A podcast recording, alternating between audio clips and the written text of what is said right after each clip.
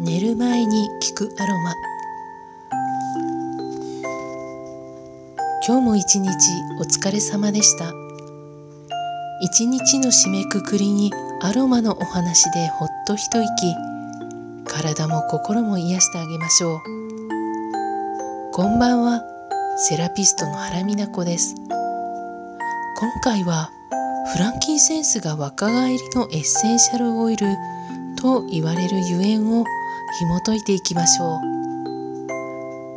フランキンセンス古代ではフェイシャルパックに使われていたという記録があります。肌を若々しく健やかに保つのにこのエッセンシャルオイルが役立つということは当時から肌で感じ取られていたのでしょうね。とても貴重なフランキンセンス。当時は金の値段と同等かそれ以上だったと言われていますから若々しくありたいという思いは昔も今も変わりませんね。植物の成分ですので体に吸収された後自然に代謝されていくのも安心できるところです。さてフランキンセンスのエッセンシャルオイル肌へはどう働きかけるのでしょう？まずは乾燥から守る力が大変強いのです。さらに肌のキメを整える作用がありますので使い続けることでくすみから解放され肌の透明感が増していくという声をよく聞きます。また修練作用がありますのでシワを伸ばしそしてニキビ跡などが気になる方も試してみる価値はありそうです。細胞を保護し老化から守ることで皮脂バランスを整えることもできます。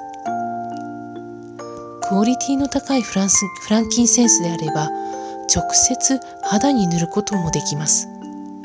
でもロールオンボトルにキャリーオイルを入れそこにフランキンセンスを適量混ぜて薄めて使っていった方が安心かもしれませんね。外側の肌だけではなく内側の肌。つまり粘膜へも働きかけてくれ肺を浄化してくれます。喉が弱いという方は蒸気浴をお試しください。バスタオルマグカップ50度ぐらいのお湯 300cc ぐらい。そして質の良いフランキンセンスオイルを用意します。机の上にマグカップを置いてそこにお湯を入れフランキンセンスを一滴。その前に座り用意したバスタオルを頭からかぶりマグカップを覆うようにして蒸気が逃げないようにしたくさん鼻と口からフランキンセンスオイルの蒸気を吸い込みます。お肌だけではなく心の安定や神経系のトラブルにも作用していきます。次回はそのあたりをお話ししましょう。アロマオイルの持つ働きを十分に体感するためにはクオリティの高いアロマオイルをセレクトしてください。フランキンセンスのような高価なエッセンシャルオイルほどその差は歴然たるものです。嗅覚を鍛え直感力を鍛えてくれるのです。そしてあなたの新たな可能性の扉を開いてくれます。今回はここまで。明日もいい一日となりますように。おやすみなさい。